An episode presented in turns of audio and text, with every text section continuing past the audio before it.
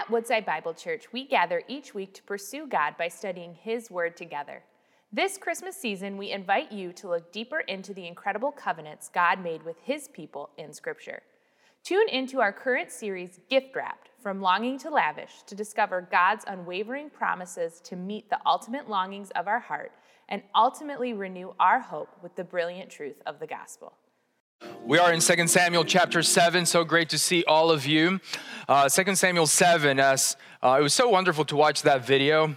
And, um, and just to be reminded that as disciples of Jesus Christ, we are called to care about the, the good news of Christ going not only locally to people around us, but also globally. And so we have a number of partners. It's great that uh, the Timothy Initiative is a new one for us. And, uh, and I just wanted to thank you for partnering with us in this ministry that we have uh, to our community and beyond. Uh, thank you for your support, for your financial support throughout the year.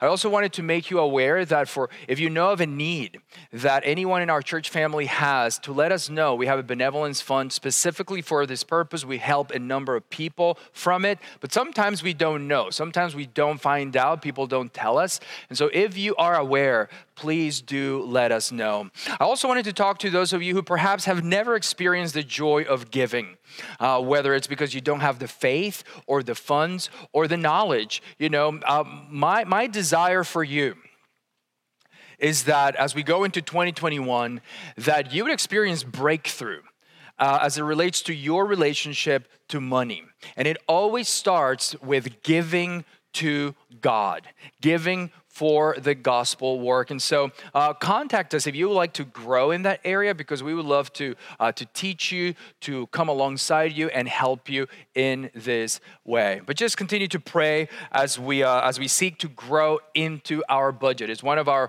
goals that we have between now and the uh, upcoming months, uh, so that we here at Royal Oak can really grow into that. Um, also, we have the warming center coming.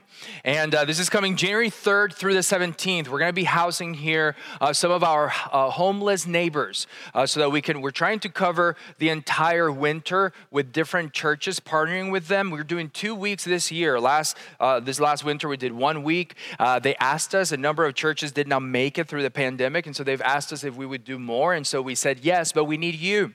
We need your help. Now, just so you know, the, the homeless that are going to be in this program, they're all, they're going to be the same throughout. And they enter into a bubble, so to speak, last week where they're being tested every other day, uh, very closely monitor where they're going. Um, temperatures taken, all of that to make sure that, that it's a safe environment for them as well as for all the volunteers. So you can know that that's, uh, all those protocols are being followed. But here's the thing we need a hundred of us. We need a hundred of us to pull this off. I got into my car on Tuesday, uh, and it was like 20 degrees and I did not heat it up ahead of time or anything. So I'm, you know, so it was a little bit cold for a little while, and it just reminded me this is why we do this because my car got warm within a few minutes. But for some of these neighbors who are homeless, they don't have that option. And so, would you please pray? And if you're healthy, if you're well, would you come? We need about 100 of us. You can contact us at RO Info if you want to volunteer, or with your notes from the weekend, from last Monday, or you'll get them again tomorrow, you can go click on the link and you'll see where the needs are. We need volunteers, we need meals. Uh, it just takes a small army to be able to do this. But just think of uh, the joy of giving. Uh, winter's here, winter is hard, so let's help. Okay. Let's go to the Lord in prayer. We're in 2 Timothy, 2 uh, Samuel chapter 7. 2 Samuel. Let's pray. Heavenly Father, thank you. Thank you for giving us uh, so much, for being so generous to us, for giving us salvation in Christ, but also for giving us and taking care of our needs, our material needs, and relational and emotional, Lord, and in so many other ways, so that we have much, a well to give from. Father, I pray that our hearts would be soft as we hear of these needs, Father. I pray that we would want to say yes faster than we think of, ooh, can't. Father, thank you for this mission of the good news of Christ that we not only get to experience, but also to bring to others. Lord, we know that the gospel must be preached to all nations, and then the end will come. We want you to use us mightily in this task. Raise up leaders among us, Lord, servant leaders, followers of Jesus who know the urgency of the time and the need for a Savior and the joy of giving away our lives. Lord, let not one of us waste our lives with trifling things.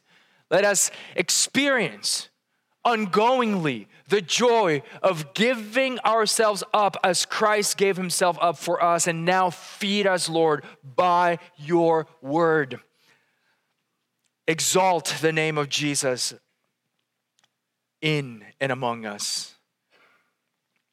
In his name we pray. Amen.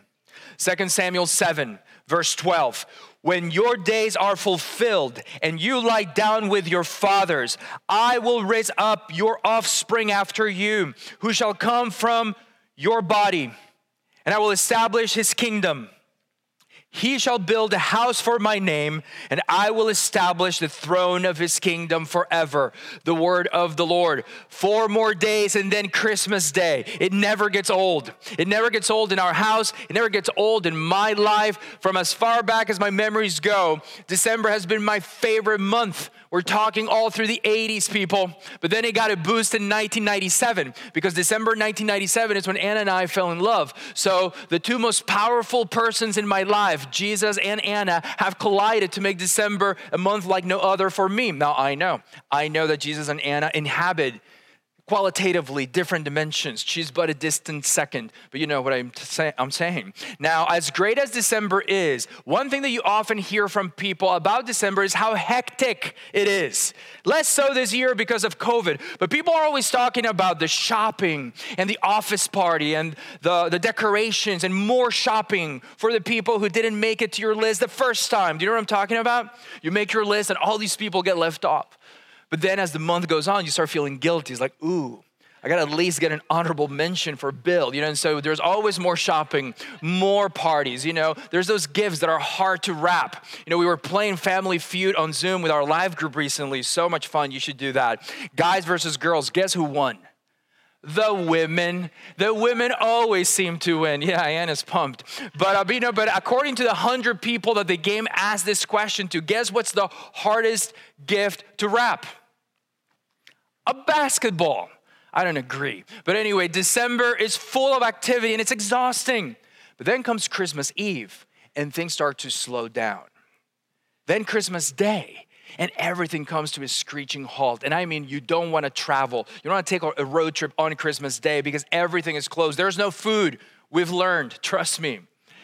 And so there's all this activity, you know, all this anticipation and excitement, all this growing buildup, and then we rest but the rest is too short.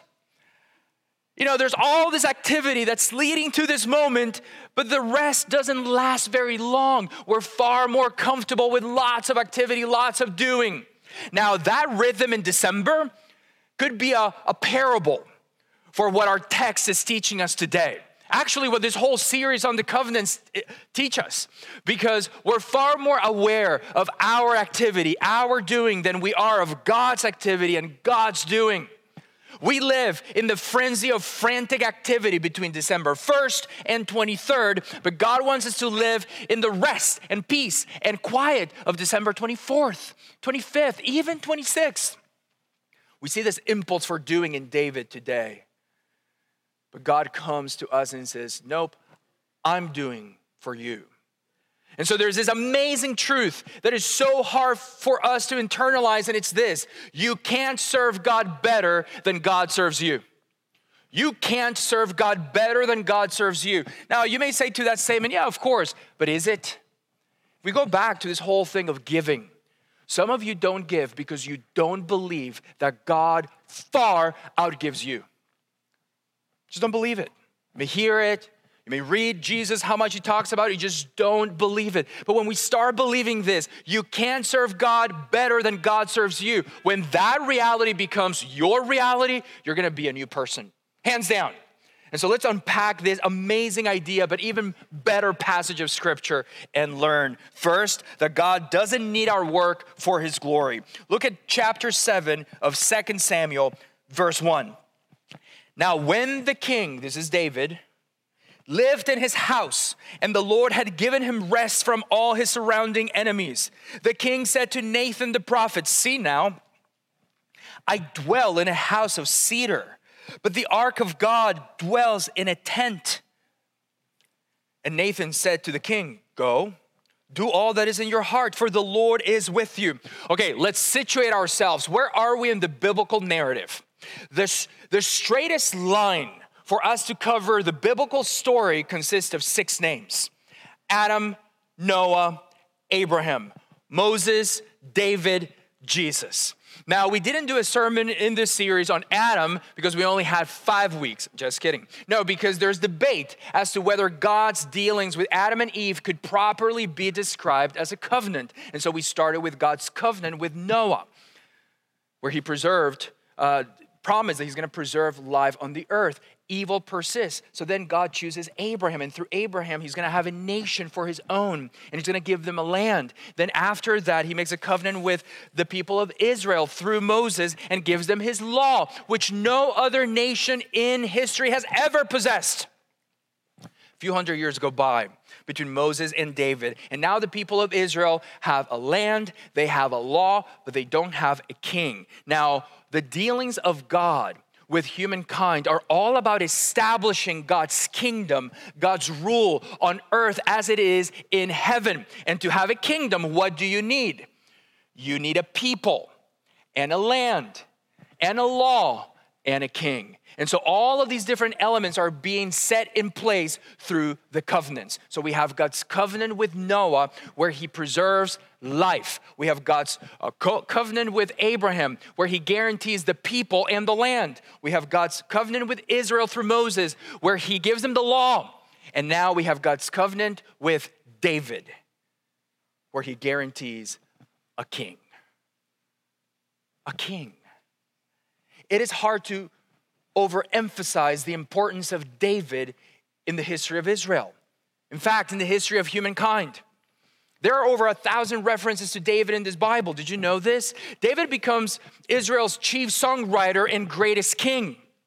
He receives perhaps the best commendation of any human in Scripture, a man after God's own heart. David sinned big, but it's what he did after he sinned that showed his true worship. He humbled himself before the Lord. David never turned to false worship, which was Israel's perennial sin, idolatry. Not for David. David loved the Lord his God. Rather than resenting God's discipline when he sinned, he received it, which is the mark of true sonship. He fought the Lord's battles. He taught Israel the true heart of worship in the songs he wrote, many of which are still teaching us in the Psalms. David was jealous for the Lord's glory.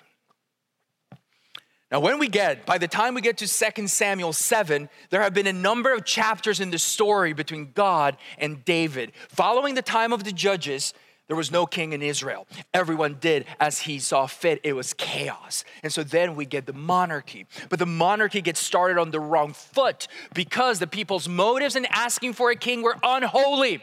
They resented God's kingship and they wanted to be like the nations around them. And the first of Israel's kings, Saul, was not a man after God's own heart. So God takes the kingship from him and gives it to David. Now, by any human account, David should not have been anointed as king. He came from a humble family, and yet God sent the prophet Samuel to David's father Jesse to anoint his king. And so Jesse brings his sons, all of them, seven of them, one by one, and stands them before, parades them before Samuel. And each time God says, He's not the one. All seven of Jesse's songs come through, all seven are rejected. God says, None of this is the one. And Samuel is confused. He looks at Jesse. He's like, Are you sure? Is this all your sons? And Jesse says, Well, there's yet the youngest, but he's out in the fields keeping the sheep. What he's really saying is, He's the runt. You don't really want him. And Samuel says, Go, get him. And so when David comes and he stands before Samuel, the Lord says to Samuel, Arise anoint him. This is the one. Amazing. But then, following the anointing of David, everything became awesome and peachy for him. Of course not. There was a period of great testing because as David's fame grows, Saul becomes mad with jealousy and is out for David's blood. So David kills Goliath, becomes a powerful warrior and military commander, and Saul begins to spiral down, attempting to take David's life a number of times, but David escapes and even spares Saul's life. He would not touch him, even though he was evil, but he was the Lord's anointed, so David would not lay his hand on him. Saul dies. David becomes king, and his kingdom is established. He's fighting and winning the Lord's battles. He even dispossesses the Jebusites from Jerusalem. Israel had never done this. David does it, and he captures Jerusalem, makes it the capital, the city of David and he sends and brings the Ark of the Covenant, which contained the tablets with the commandments, and brings it to Jerusalem. And it's at this point that David has this thought I need to build a house for my God. You see, the king of Tyre had built a house, a great house for David made out of cedar, and there were carpenters and masons involved in this project. But to David, it started to feel wrong that he had this nice house but his God dwelt in a tent. You see, remember, in this latter part of Exodus, right after God establishes the covenant with Israel, we looked at this last week. The latter part of Exodus, the last 15 chapters, are all about how Israel, Moses, they're to build the tabernacle, which was a temple, a tent structure. It was temporary in nature. It was meant to be able to move around with Israel. It was where God's presence with Israel resided, where the Ark of the Covenant was kept, where the priests offered sacrifices, but it was humble in nature, it was temporary temporary. And so all of this is sitting ill with David. He says, I am king. And I dwell in this nice house. I need to dwell, build a house for my God. And so he goes and he tells it to the prophet Nathan. And Nathan says, Go for it. But God comes and says, Actually, no. Look at verse 4. But that same night, the word of the Lord came to Nathan Go and tell my servant David, Thus says the Lord, Would you build me a house to dwell in? I have now lived in a house since the day I brought up the people of Israel from Egypt to this day. But I have been moving about in a tent for my dwelling.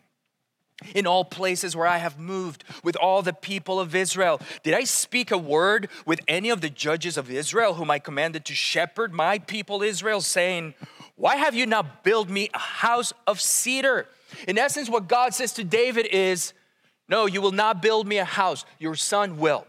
We learn in another part of scripture that David had too much blood on his hands. And God's house, his temple is holy, so he cannot build it. But I love what we learn about God here. God says, From the time, it's been centuries, from the time that I brought Israel out of Egypt, I have not dwelt in a house, I've dwelt in a tent. Why? He says, Because I've been moving about with my people Israel. Don't you love this? Israel is on the move. God is on the move. Israel are pilgrims, so God is a pilgrim along with them. He says, I didn't ask any of my leaders in Israel to build me a house of cedar. You need to understand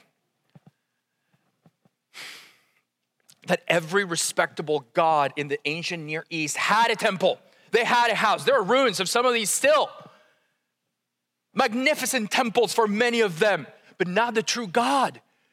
Israel's God dwells in a tent, in a hut, kind of. You see what God says?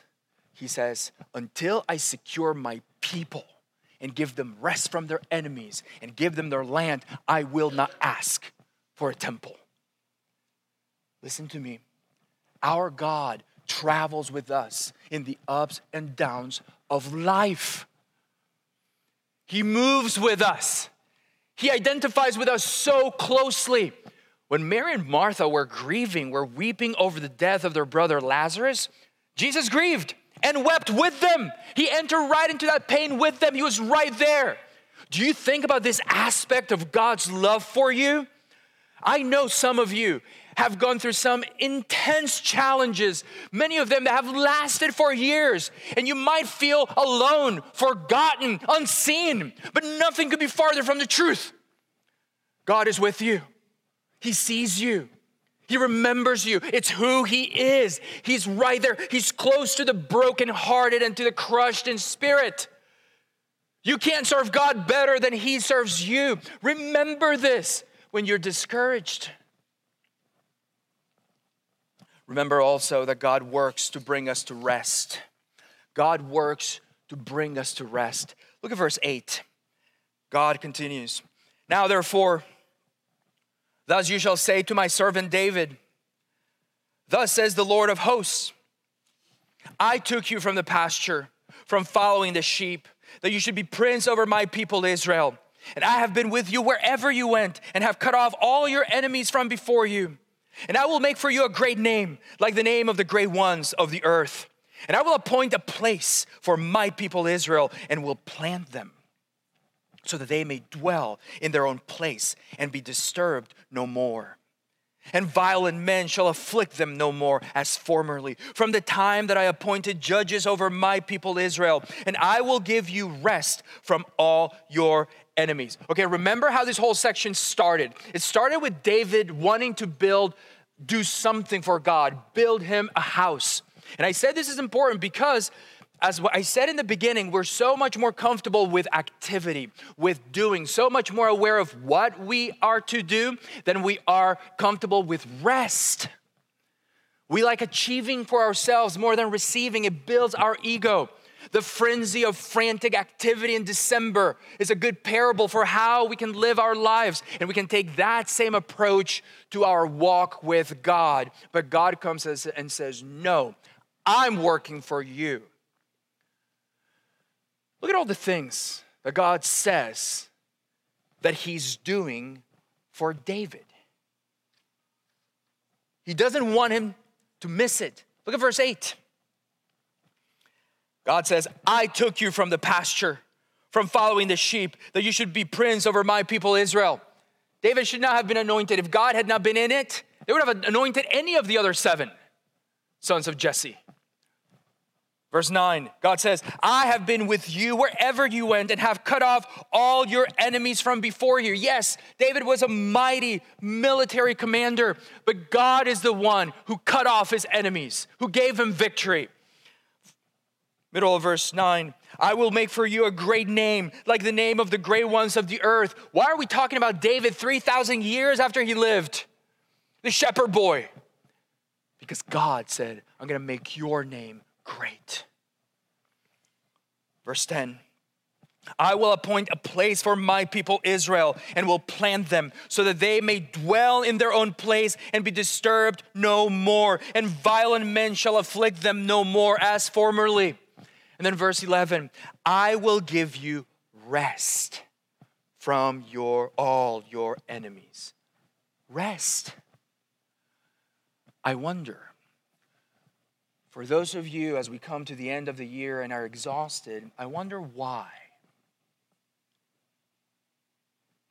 I know this has been a tough, tough year. One we won't soon forget.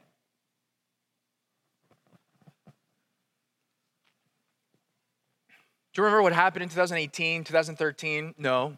We're going to remember 2020 for decades to come. But you see, it's in years like 2020 that our deep beliefs, deep values, deep desires come to the surface.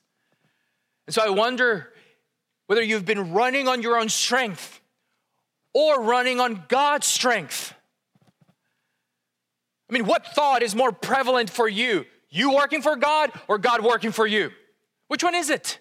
Are you more aware? Which one occupies more of your mental and emotional space? You working for God, you you coming to church, you reading the Bible, you giving your cents and dollars to the mission. Are those the things you avoiding sin? Are those the things that are closest to your consciousness? Or is it God working for you? Because that's the gospel. You see, your answer to that question is going to reveal whether how well or how poorly you get the gospel because the gospel is all God working for us. God works to bring us rest. And finally, God provides a forever king to serve us.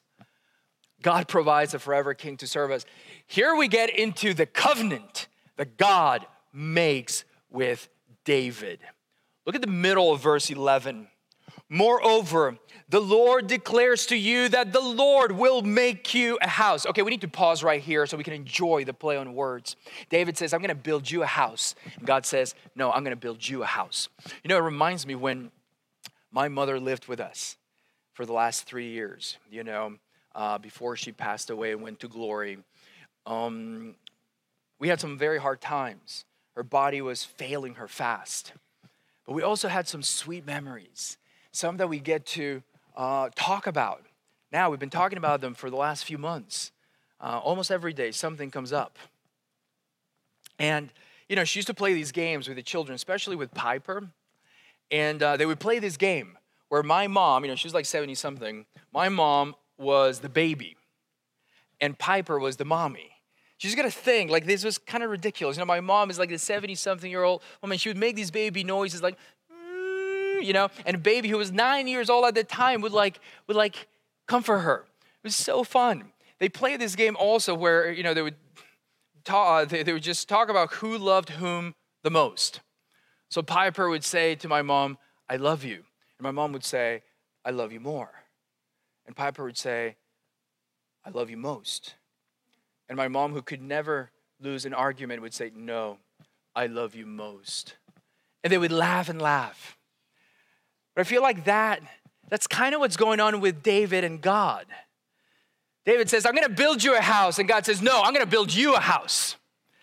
It's a play on words because David is in this house now made of cedar, nice. He's having rest from his enemies. And he goes, I need to build my God a house, a temple. But God says, No, I'm gonna build you a house, a dynasty, an everlasting dynasty. Look at verse 12. When your days are fulfilled and you lie down with your fathers, I will raise up your offspring after you, who shall come from your body, and I will establish his kingdom. He shall build a house for my name, and I will establish the throne of his kingdom forever. I will be to him a father, and he shall be to me a son. When he commits iniquity, I will discipline him with the rod of men, with the stripes of the sons of men. But my steadfast love will not depart from him, as I took it from Saul, whom I put away from before you. And your house and your kingdom shall be made sure forever before me. Your throne shall be established forever.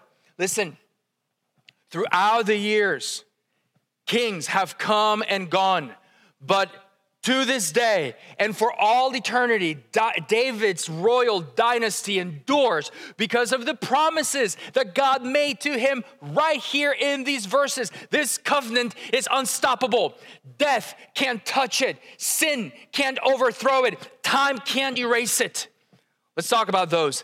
Death can't touch it. Look at verse 12. When your days are fulfilled and you lie down with your fathers, I will raise up your offspring after you. You shall come from who shall come from your body, and I will establish his kingdom. He shall build a house for my name, and I will establish the throne of his kingdom forever. As God promised Abraham's offspring the land, now he promises David's offspring the kingship. David will lie down with his fathers, but God will raise up a dynasty for him that will last forever. The word for offspring or seed applies to each descendant, but it also applies to the throne as a dynasty. This dynasty cannot be threatened by death. God will continue to raise up offspring, seed for David. Death can't touch it. Sin can't overthrow it. Look at verse 14. I will be to him a father, and he shall be to me a son. When he commits iniquity, I will discipline him with the rod of men, with the stripes of the sons of men. But my steadfast love will not depart from him, as I took it from Saul, whom I put away from before you. Each king in David's line will receive the discipline of God when they stray from God's law. God disciplines those he loves. Remember that in your own walk with God. When we read the book of Kings, we see the sin in the line of David, but we also see the punishment that God brings on those wicked kings. But there's a limit. There's a limit. Sin won't have the last word. Sin can't overcome God's covenant love.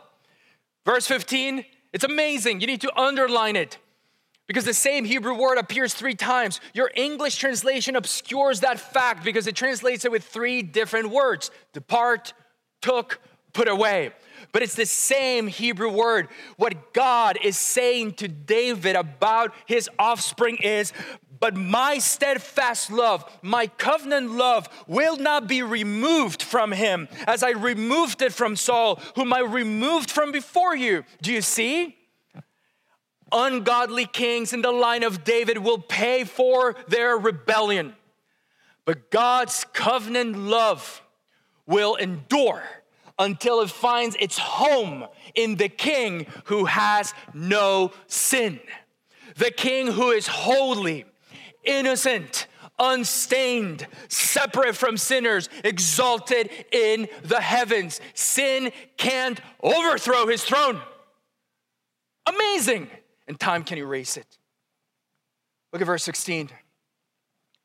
And your house and your kingdom shall be made sure forever before me. Your throne shall be established forever. Listen, David's dynasty, his throne, his kingdom will be established forever. You know that there have been so many royal lines that come and go.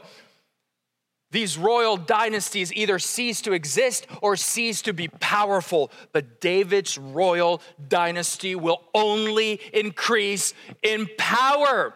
Isaiah 9 of the increase of his government and of peace, there will be no end on the throne of David and over his kingdom which is why when the New Testament opens, we read in the very first verse of the very first book, Matthew 1 1, the book of the genealogy of Jesus Christ, the son of David.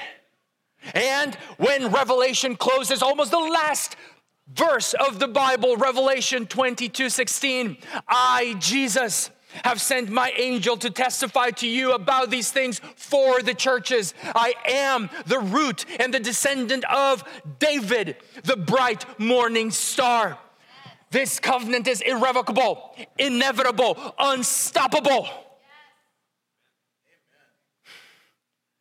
The great dynasties of Egypt and Mesopotamia lasted maybe 100 years. The best one in Egypt lasted 250. But from the time of David to the time when the kingdom of Judah went into exile, there were 400, about 400 years. And even when Israel was exiled and there was no Davidic king on the throne, the line of David remains until it surfaces again with the one who was born king of the Jews. Jerusalem can be destroyed. God's people can go into exile. But when God says, I will establish the throne of his kingdom forever, neither death, nor sin, nor time can stand in the way. Jesus is God's forever king. We will celebrate the new covenant on Christmas Eve, but I hope that right now your heart is full, full of marvel marvel at the complex history of God's dealings with humanity to bring us a king who is righteous and wise, holy and innocent, unstained. When you have heaven's eyes, you will not object to one choice God's made in your life. Not one. He's good to you. He's holy. He is righteous. You can't serve him better than he serves you. So enter into his rest. Why? Why would you continue in your frantic activity, doing, doing, thinking that that's gonna give you life? Let your frantic activity stop. Your anger, your greed, your striving. Let your king lead you and command you. He's holy, he's innocent, he's unstained. Do you marvel at your king? Marvel at the enduring quality of his rule. He died once for you, he will not die ever again. Marvel at the scope of Jesus' rule. Revelation 5:13. And I heard every creature in heaven and on earth and under the earth and in the sea and all that is in them saying to him who sits on the throne and to the lamb be blessing and honor and glory and might forever and ever marvel that such a glorious king would come to a rebel planet as a baby.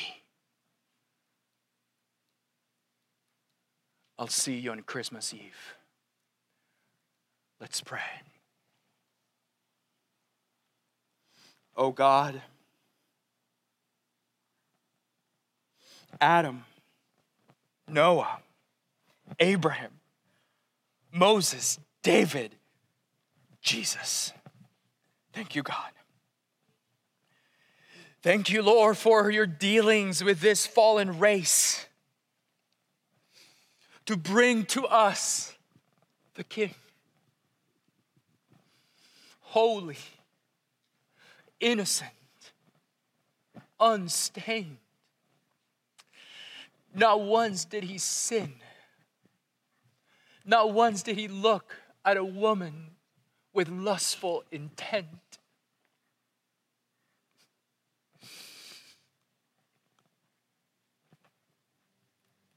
Thank you, God. We needed him. We need him. Save us from our delirium of thinking that we will be happiest without your rule. It is suicide. Oh, but we believe such thoughts daily. Father, I pray that by the power of your Holy Spirit, we would allow our King to lead us, to command us. That we would trust Him.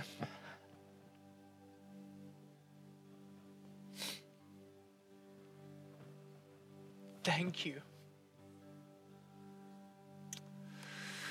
Father, I pray that for all of us, the thought of us working for you would be eclipsed by the fact that you work for us.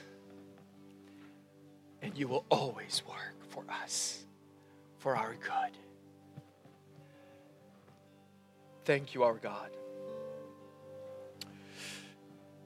I pray that the next few days, as we prepare for Christmas, for Advent, we would marvel.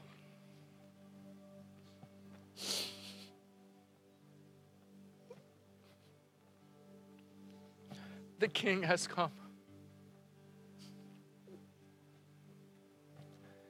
to this rebel planet.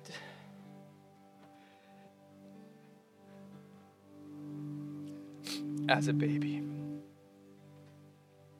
We love you, Jesus.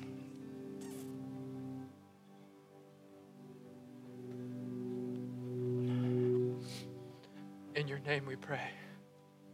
Amen. Thank you for joining us as we study God's Word together.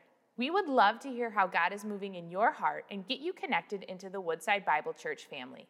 Head over to woodsidebible.org/connect to introduce yourself to us today.